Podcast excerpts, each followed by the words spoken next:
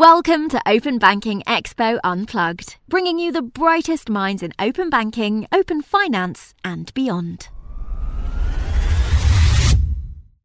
Hello, and welcome to Open Banking Expo Unplugged, a series of off the beaten track, unique interviews and discussions with open banking and open finance pioneers from around the globe. I'm Adam Cox, co founder of Open Banking Expo, um, and I'm delighted that you're listening in today. All episodes of the Unplugged podcast are available on demand at openbankingexpo.com, and all new episodes will be updated automatically via Spotify. This is episode two of a series of podcasts we're hosting in association with EY Canada. Today, in our next guest, we really do welcome an industry stalwart in Senator Colin Deacon. Good morning, Senator. Good morning. Nice to chat with you again, Adam. And he will be in conversation with Kirsten Tisdale of EY. Good morning, Kirsten. Hello, good morning, Kirsten Tisdale, EY. And also Abhishek Sinha of EY. Good morning, Abhishek. Morning, Adam. Great to be here. Thanks, everyone, and looking forward to this next session. Kirsten, if I may, I'd like to pass the reins over to you to introduce yourself, um, set the scene, um, and lead the conversation for today. So over to you. Thank you so much, Adam, and welcome everybody. So happy to be having this conversation. I'm Kirsten Tisdale. I'm the managing partner for EY's government and public sector practice here in Canada. Um, and we work with governments at all levels federal government, provincial government, as well as obviously the financial services sector and the fintech sector. And so this has been a topic that we've been you know intensely involved with and and very interested in and we're thrilled to be able to share some perspectives and and and have a really good chat about it so i'm um, joined by senator deacon and abhishek and so senator perhaps just a quick introduction of yourself before we get started please Thanks, Kirsten. Um, I'm a former startup entrepreneur who joined the Senate. Uh, I was invited and appointed to join the Senate uh, about two and a half years ago. So I'm still fairly early in the job as it goes in in uh, in Senate years, uh, and uh, I'm I'm really focused on uh, issues related to Canada's uh, digital transformation uh, as we work to adjust to the realities of this new industrial revolution that's going on right now. Thank you very, very much. And we're gonna we're gonna really sort of mine some of your thoughts in this in just a moment. Um, Abhishek, could you introduce yourself, please? Absolutely. Thank you, Kirsten, and thank you, First Senator, for joining us today. Um, I'm Abhishek and I'm a partner at EY uh, based out of Toronto, and I lead our banking technology practice uh, for Canada. And as a part of that banking technology practice, uh, one of the things that we do is focus on uh, new and emerging trends, and open banking or consumer directed finance, as it's known in Canada, is one of the seismic shifts which we think is going to shape the future of the banking industry in Canada going forward. And so this is a topic really close to my heart. Thank you. All right. Well, let's just jump in, shall we? So, Senator, you've been very vocal on this topic, and you mentioned that you're you're interested in things related to digital transformation. But but why this? Why now? Why why are you um, why are you getting as involved as you are um, on the topic of open banking? I, we'd love to just kick off with that, please. Thanks, Kirsten. Uh, a number of things. First off, uh, we've got three aspects to our role in the Senate. First, first is to legislate, so where we review legislation that the government sends to us, or or, or initiate legislation uh, out of the Senate uh, that uh, is is you know in ways to to improve legislation and improve how Canada is functioning. Uh, second is to investigate in topic topics very important to the future of the country and and come out with reports that are hopefully providing some uh, direction uh, to the government as to how to keep up or address with with a trend or or, or something that's going on in the global economy or or the Canadian economy or with an issue within the economy. And uh, third is to uh, represent. and for me, I, I feel that I, as a senator from Nova Scotia, obviously, I'm very focused on issues important to Nova Scotia.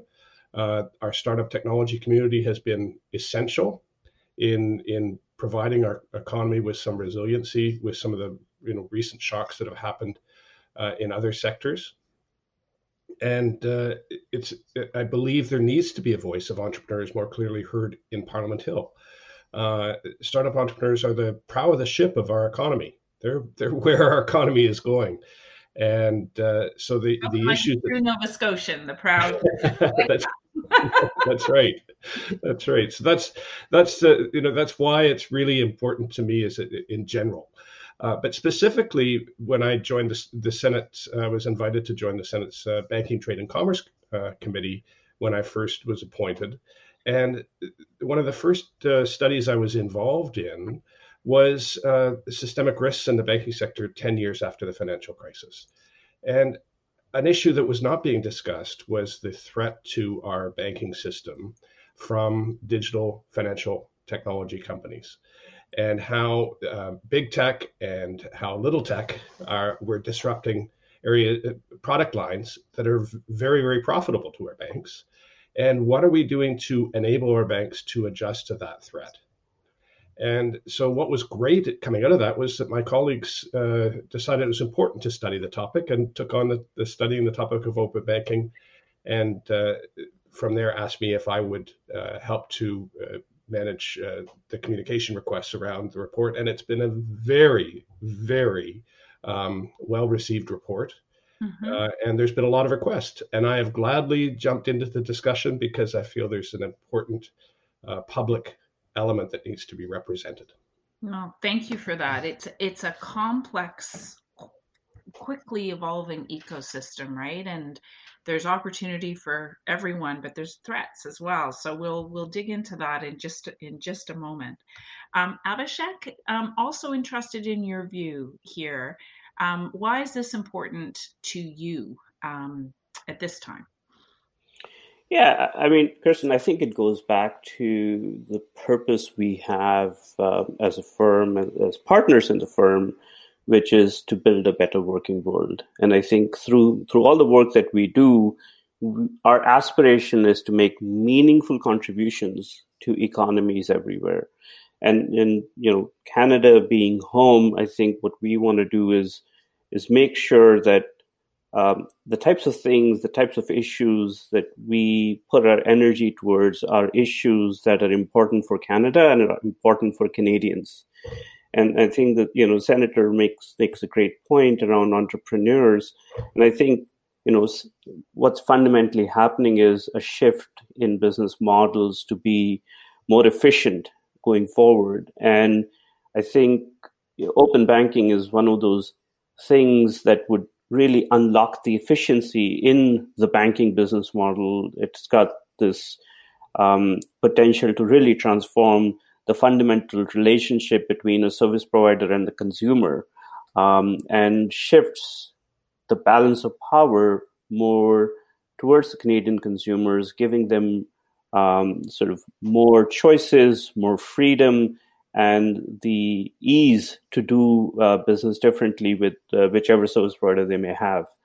And, and so that's where you know we come at it from making sure that this kind of transition happens in a way that does not destabilize mm-hmm. uh, the setup of the Canadian financial services system, which um, you know by far is one of the most stable and resilient systems across the world. Yeah, no, that's that's that's excellent. Um, one of the one of the um, pillars, I guess, uh, when we're thinking about open banking is digital identity, which is a very topical issue right across the country right now, globally, of course.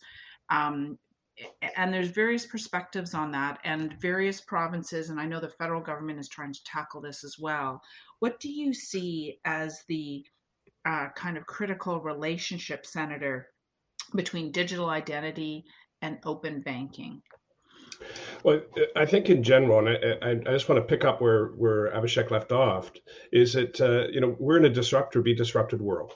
That's that is the reality. Uh, so we can choose which one we want to be, and I'm definitely on the side of let's make sure we're the disruptors uh, in in these major sectors, and especially where we have a strength, and we have a globally recognized strength in in, in banking, without question, as, as a stable, trusted uh, provider. Uh, but as we move into the digital area era, uh, things have to change. Uh, there's there's no question, and there is hard and soft infrastructure.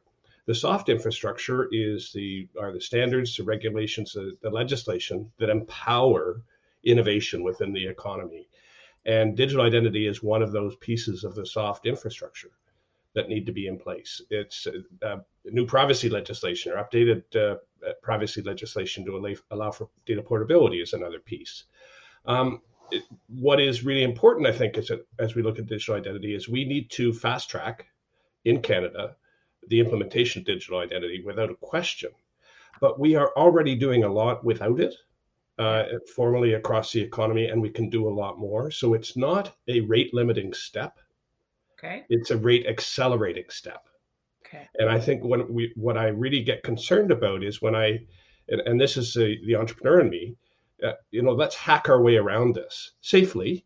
Mm-hmm. But right now, the, the, if we if we use it as a rate limiting step, right. then we will not keep up with the world because yeah. the world is still struggling with the implementation of digital identity for the most part. Yeah. So yeah.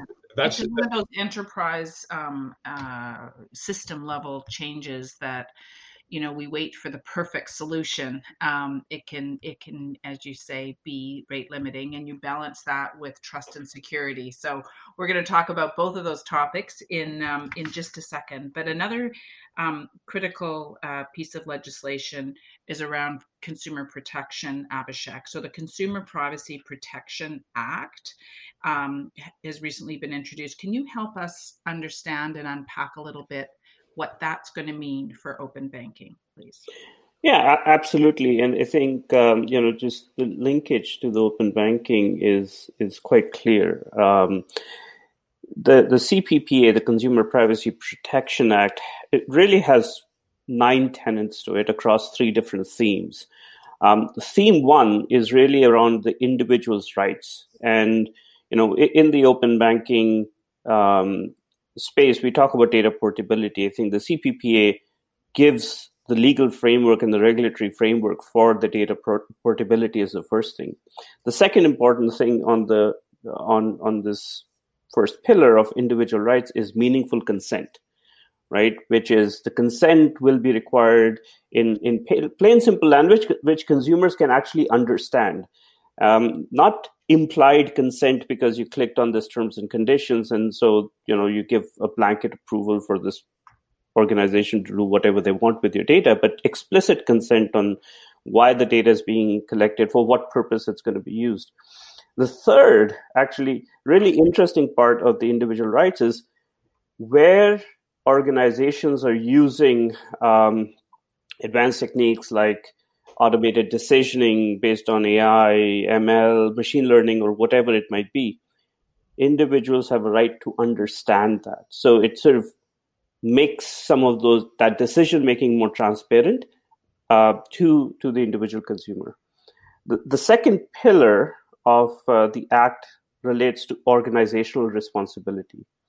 And within the organizational responsibility, there's an onus to have an explicit privacy management program in place um, where you're sharing data with third parties there is a clarity which says that the same protection needs to be provided as provided by the original party. So in an event where an organization transfers personal information to another service provider they must ensure that the, that the service provider is providing substantially similar protection of personal information. Another sort of pillar which is going to be important from an open banking perspective is a certification program for accredited third parties. Just who's playing in the ecosystem? Are these trusted players? And you know, should we be working with them? And I think this gives more confidence to the Canadian consumer to know who they're dealing with. And it's not just another fly by night operator who's opened up shop with you know malicious intent uh, as as it, as the case may be. And and finally, you know, there's there's some um, information uh, or some requirements in there around sharing of information in a de-identified format. So where uh, you know the data markets operate uh, in terms of selling that data and what are you selling with that data, and do you actually uh, have any personally identifiable information as a part of that package and what's needed the the third pillar of the Protection Act is actually also quite important, and that's to do with enforcement. I think the bodies that we have in place today do not have a lot of enforcement power when you compare them to the enforcement power GDPR provides to, to those uh, regulatory bodies. And so there's increased penalties for non-compliance and even more increased penalties for willful non-compliance, and so it gives a lot of teeth to our privacy commissioner and uh, and, and those kinds of organizations, and and also finally where you have a scenario where um, information gets leaked or information actually gets uh, distributed to unintended uh, recipients, individuals have a recourse, a, a, private right of action against uh, the defaulting party. So when you step back and, and look at this, there are so many tenants in the CPPA which are really important as the foundational pieces to enable an open banking regime to be established and for consumers to actually trust that the system works. Yeah.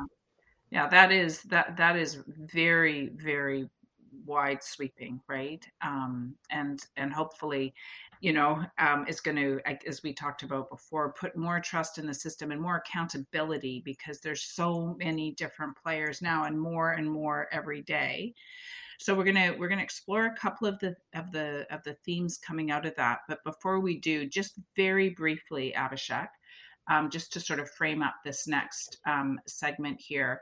EY recently did a did a survey, a very comprehensive survey around consumer directed finance or open banking. Yeah. Can you just give us a very brief snapshot of what that was, and then we'll delve into some of the themes that came out of that, please?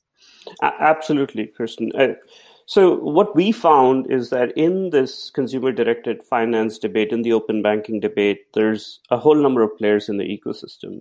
You've got the banks, you've got the credit unions, you've got you know the fintechs, and you know um, a number of uh, sort of advocacy bodies but what we didn't find was the voice of the Canadian consumer as loud and as prominent, apart from maybe Senator Deacon's voice, uh, be, being out there. And so the, the intent behind doing this survey uh, was to really ask Canadians three questions, right? Question number one What data are you willing to share, and with whom are you willing to share that data? The second question was Under what conditions would you be willing to share the data? And the third and most important question is what is the value exchange? What value do you expect when you share that data? And I think the the the findings are quite interesting and they're going to be available publicly for for people to sort of consume and, and really understand and develop a position but i hope this helps inform the debate in terms of what are average canadians looking for um, from the consumer directed finance movement Okay, well, thank you. So let's unpack that a little bit more. So, Senator, one of the one of the um, tenets of this is is trust, right? So, as trust, as consumer trust increases, people are willing to share more and more potentially sensitive data. And I know inside my own household, this seems to be a general generational issue. My kids will share everything freely, trusting that you know the universe is going to protect them. Whereas I think some of us that have been around longer are probably more hesitant um, around that. So the you know the implications of of consumers um, sharing their sharing their data and understanding implications around that how, how do we tackle that right? Is this a problem uh, that that needs to be addressed? What are your thoughts on that? So one of the challenges i think when you're seeing um, a major shift in the value that can be delivered, uh, an iPhone is a great example. It's a, it's just a, a, a re, when it was introduced, it was a, it was a huge shift in the value that people could expect from a quote unquote phone. I don't think we use them as phones anymore. they're everything else. They're flashlights, they're cameras, and they do your banking and everything. So when you're the challenge with measuring consumer opinion when you're at the beginning of one of these seismic shifts is really hard. yeah. because it's it, it's it's it's it's the the consumer doesn't really know mm-hmm. um, uh, right. what they what they have, and as and as you said, there's this um, you know you can get anywhere from from a teenager who uh, their view is if you're if you, I've just use the I'll, I'll, go to the other side. Use the example of of somebody who's really concerned about even their thoughts being stolen and wearing a tinfoil hat to protect themselves, right? I mean, it's just there's that end of the extreme. Watching, yeah. and the other end of the extreme are the teenagers in your house and other homes mm-hmm. that have Saran wrap to protect their, their privacy. I mean, it's, there's just it's total transparency. Everything's out there. They don't they don't care. So we've got to find that balance somewhere in between. But how are those data used? Today, we don't know what major global organizations know about us yeah. and how they're using those data to benefit themselves, not us. Yeah. Right? We don't know that right now. We have yeah, some insight. government, right, in in in moderating that or in and, and so we, we haven't been keeping up in Canada. Um, this the CPPA provides us an opportunity to start to keep up, but I don't think Canadians yet have an idea of what data portability will bring to them in particular. Uh, I don't think they realize the amount of value that can be unlocked when they are in control of who's using what data for what purpose for what period of time. Mm-hmm. And, and the value they can then extract from their investment of data. It's like an investment of cash, yeah. right? It has value, but they have to date been investing and not necessarily understanding the, the relative ROI between the benefit they're getting and the benefit others are getting from that investment. Right. And that transparency came to the investment industry in the 80s, right? Wow. It's coming now to the investment of data mm-hmm. in the 2020s. And I'm really excited about where that can take us. But I think it's very hard to re- measure public opinion, except for on one issue, which is the issue of trust. This is foundational to our being able to extract value in a way that can benefit consumers and our economy more broadly. Yeah. And so, if we do not manage the issue of trust, uh, then the whole system falls apart. Right. And you know, it, I I really enjoy chatting with uh, venture capital investors who are in this space as much as anybody because you the, the thought would be they'd want to exploit right? That's that's the public would have that opinion. They are more concerned about this fact than just about anybody. Because if this issue is not managed properly, if the public's trust is not maintained and managed carefully, the value that they're investing in evaporates. Right. Overnight. Yeah. Overnight. Absolutely. And it and it would only take a couple of of sort of bad stories um, to erode. So for me, this is a, a perfect place where social and economic benefit are completely aligned. And that's what gets me so excited about this particular issue because we can advance our society and our economy and our digital sovereignty, yeah. self sovereignty, our national sovereignty, as well as our economy at the same time. Yeah, that's that's tremendous. Thank you for that. Um, Abhishek, would, is there anything that you would like to add um, on on top of that before we move to the next topic, which will be security? But around the kinds of information that you think people will be willing to share? Yeah, absolutely. I, I think um, you know, Senator Deacon made an important point. Is um, you know it's hard to measure opinion of things that people not fully aware of or they don't know the value of, and I think um, that's that's absolutely true. Um, trust takes a long time to build, and it's going to happen in incremental steps. Not going to happen overnight. And so understanding where people's minds are at and what issues are important to them become foundational in how we design that roadmap to build trust over a period of time. And I think that's really the intent of behind what we're trying to do here. Um, we found that the majority of consumers are comfortable sharing preferential data, what products they may be interested in, financial, non-financial. And this trend was quite uniform across all the demographic age groups. The second category of data consumers are most willing to share include work-related information, where they work, which industries, under what conditions, And we think that this is more pronounced with individuals which also have small businesses, because that's where they can actually derive more value from, from a business perspective. The third category actually really surprised us. Um, the survey indicated that consumers are quite open to sharing health data.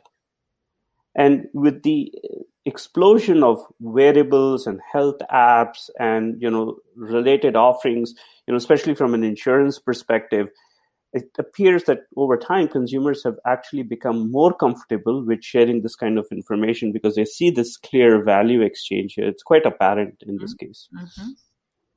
The sharing of financial data and account balance related information actually featured quite low in the consumer's willingness to share. This might change in the future if and when consumers see a safe, reliable ecosystem emerge and innovation in products and services there. The speed of adoption is likely to be a little bit of a slow burn there because value propositions need to be crafted and refined and adopted and the stories need to get out and people need to understand how they can actually benefit before you know they'd be willing to say hey i have $50000 in my account, this account and 40000 another account and what should i do with it and you know figuring that piece out is, is just going to take time right but there's lots of really really innovative set of products and services which are being developed here in Canada as well as you know elsewhere if you go to Europe or South Asia and wherever. That's great. Thank you. And, and, you know, as you talked about healthcare, it really resonated. There's an, an enormous move towards the empowered patient, right? People taking control and making better decisions based on data around around wellness and health. And I think this trend is moving across a number of different um, sectors. Um, I'm conscious of the time, so we're gonna we're gonna keep moving here. The other theme that I just wanted to touch on quickly is security, Senator. Um, this ecosystem, as we've talked about, it's got all these different players. There's not a consistent regulatory framework, for example, for fintech versus the big banks versus some of these other groups that are involved. And I'm wondering what your thoughts are around what the right mechanisms, you know, government sometimes pivots to over regulation of things that they don't understand in order to control them and and there's probably a bit of a sweet spot here so what are your thoughts around um, what the mechanisms would be to ensure security across such a diverse uh, ecosystem of large and small technology regulatory players. So I'll just go back to one thing that Abhishek just said, and I'll challenge a little bit on that, and that's that we that this will take that we've got time here that that that uh, things will evolve over the period of time. We've seen over the last there's estimates that over the last six months the world's digitized at a rate of six years. The trajectory has just absolutely shifted yeah. upward in terms mm-hmm. of adoption yeah. of tech. So things are moving very quickly and and uh, I, I, I know people in my own family who have started using uh, an an automated banking machine for the first time, but said never going to happen in their lifetime, wow. and and started using it during this period and are very happy using it now. So you know, things are going to move a lot faster, I believe. Uh, as it relates to security, what worries me is conversations about um, the current standard being the the pinnacle of excellence um, around security because the legacy systems in our banking, in most major organizations around the world, are built on very old uh, software development technology. They're they they are not up to the the uh, standards of of the global uh, servers, uh, cloud-based services that services servers that SaaS-based businesses are using, and so at this point, um, we've got a challenge of, uh, from a government standpoint, do we tell people to manage things a very specific way, or do we give them a principle based approach and say, we want you to achieve this principle and mm-hmm. not be tech dependent or a specific process dependent on how we regulate security? That in a in a world where business models and technologies are, are changing so rapidly, it worries me that regulators always fall back to well this is the way to do it because right. that is what uh, what holds back uh, improvements in productivity That is what holds back improvements in innovation. And that's what causes Canada to be a disrupted versus a disrupting economy. And so we we have got to make sure that, that our regulation adapts to this new reality around security, around so many different things. Look at AML, right? Mm-hmm. We just had a massive exit in this country, uh, $3.6 billion exit of Verafin by, uh, bought by NASDAQ, a company that was built over, I think, 12 or 13, 14 years um, in St. John's, Newfoundland, that w- has built a, a, global expertise in the area of, of money laundering, anti money laundering. Um, and fraud management softwares for uh, software for banks. What's really interesting is globally, one percent. It's estimated one percent of criminal money flows are captured through current AML activities. Yeah. yeah. So we're you know we we've got to make sure that we're not uh, our current standards for security for for anything are not set to today being the pinnacle. That's right. Because it is not. Yeah, it's far from it to be so quickly um, so quickly evolving. And you know that's not a core competency um, unfortunately of our many parts of our regulatory sector. And we have to think about how our how our regulators can become far more nimble. And i'm actually going to end on this question because i think you'll have a little bit more to to add. And i'll ask i'll ask both of you about this. But there's um, if this isn't the space for private sector and public sector to come together and collaborate and innovate, I don't know what is, right? So, you know, what would that mean from your perspective if we could if we could see more collaboration around defining this future together so that we can we can be disruptors and not disrupted what would that look like for you senator for me the the the biggest role government can play is a, as a convener mm-hmm. versus the black box that's the decider that's creating the legislation the regulation the standards within a black box and then putting it out for the public to to then try and improve from this this this starting point that that was relevant to ottawa i look at the open banking consultations going on in ottawa right now and i am so inspired by ottawa being a convener on that process and allowing the debates to continue the Standards Council of Canada's uh, group, the, the CIO Strategy Council, is a convener to establish new standards in important evolving areas where there, there is not yet regulation or legislation. And that is a great external, uh, from outside of government in process that um, could enable, it just holds the promise of enabling Canada to become, from a legislative standpoint, quite a competitive nation. And right now, do we ever need it? In the OECD, I think we're, you know, 33 out of 34 nations in terms of regulatory burden. Uh, that's not a good place for us to stay.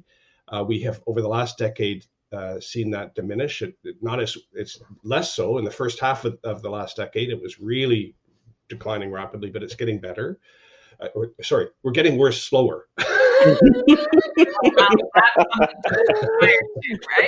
so we're gonna we're gonna turn that corner, and uh, and I see I see some green shoots of hope. Good. In in changing the process to be one that is very open. I'll leave it there, but thank you very much for thank ending that. Yeah. So much that that's inspiring. Abhishek, any last thoughts that you would like to add to this? No, no, I, I agree with uh, what Senator Deacon's saying. I think the process that we're going through here in Canada to advance is is a different process than what other countries have done.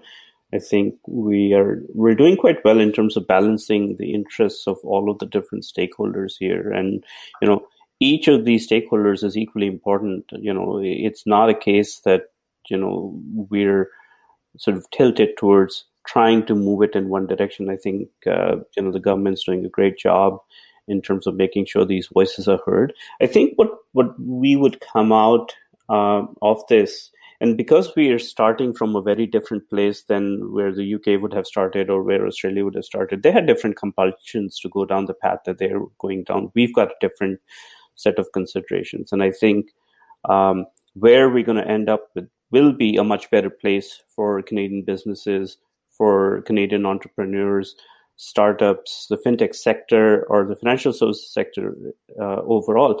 But most importantly, I think it's going to benefit Canadians. And I think that's what motivates all of us and, you know, gets us out of our beds and, and makes us do the things that we do every day. Well, thank you both. This is um, this has been such an interesting conversation, and it's I think it's a very hopeful one. And I hope that this model of how this new industry can evolve um, can be a model for some other things that we do together. I mean, there's lots of very difficult areas that we're trying to tackle, whether it's you know green climate change and sustainability there's these multifactorial complex areas where regulation can slow us down unless we figure out a way to innovate us in terms of how we collaborate together. So your perspectives have been excellent. I'm going to wrap it up here but i thank both of you for your time and um, thanks for listening people. Bye for now. Thank you. Thanks so much. Thanks abhishek. Thank thanks kirsten. Thank you Perfect. Thanks all. Uh, thanks, Kirsten. Um, what an engaging, thought provoking, and diverse episode that was. Um, I'm already looking forward to episode three. Um, so that just leaves me to say thanks to our listeners for tuning in today, um, and particularly thanks to our guests, uh, Senator Colin Deacon um, and Kirsten Tisdale and Abhishek Sinha of EY. Um, wishing all our listeners uh, a happy holiday season and be sure to look out for episode three in the new year. Goodbye for now.